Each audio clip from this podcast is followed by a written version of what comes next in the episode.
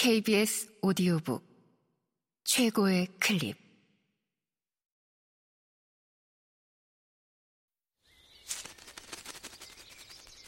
KBS 오디오북.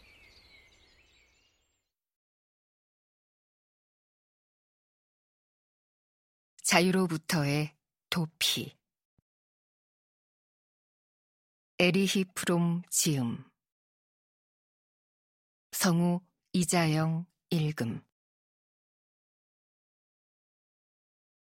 프로이트는 인간의 본성이 악하다는 전통적인 학설만이 아니라 인간과 사회를 기본적으로 양분하는 전통적인 믿음도 받아들였다. 인간은 근본적으로 반사회적이라고 그는 생각했다.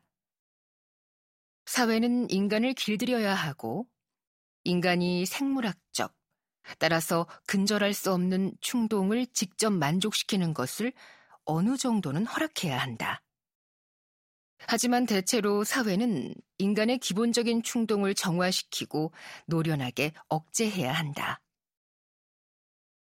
타고난 충동을 사회가 이렇게 억압하면 그 결과 기적적인 일이 일어난다. 즉, 억압당한 충동이 문화적으로 가치 있는 노력으로 바뀌고 그리하여 문화의 인간적 토대가 되는 것이다. 프로이트는 억압이 문화적 행동으로 바뀌는 이 이상한 변화를 승화라고 불렀다. 억압의 정도가 개인이 승화시킬 수 있는 한계를 넘으면 개인은 신경증에 걸리고 억압을 줄이는 것을 허락할 필요가 있다. 하지만 일반적으로 개인의 충동을 만족시키는 것과 문화 사이에는 반비례 관계가 존재한다. 그러니까 억압이 강할수록 문화가 발달한다. 그리고 신경장애에 걸릴 위험도 더 높아진다. 프로이트의 이론에서 개인과 사회의 관계는 본질적으로 고정적이다. 개인은 사실상 변하지 않는 상태로 남아있고 사회가 개인의 자연스러운 충동에 더 강한 압력을 행사하거나 그래서 더 많은 승화를 강요하거나 더 많은 만족을 허용하거나 그래서 문화를 희생시키거나 할 때에만 개인도 변한다. 이전의 심리학자들이 인정한 이른바 인간의 기본적 본능과 마찬가지로 인간 본성에 대한 프로이트의 개념은 본질적으로 근대인에게서 볼 수 있는 가장 중요한 충동들을 반영한 것이었다.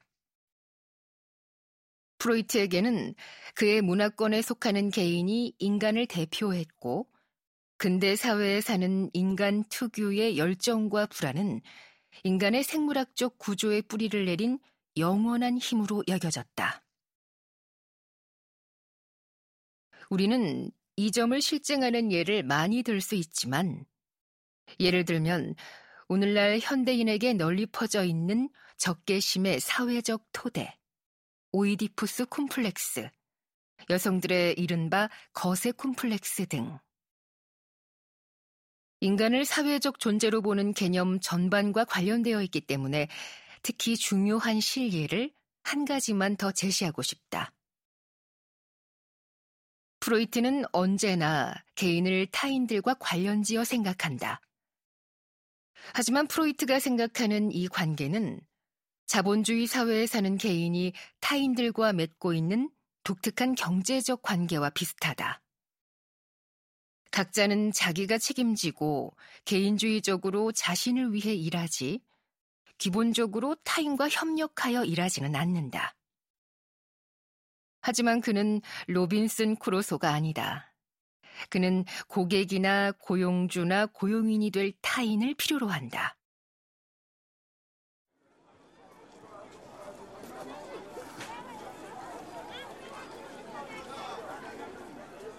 그는 물건을 사고 팔아야 하고 남들과 주고받아야 한다. 상품 시장이든 노동 시장이든 시장이 이 관계를 규제한다.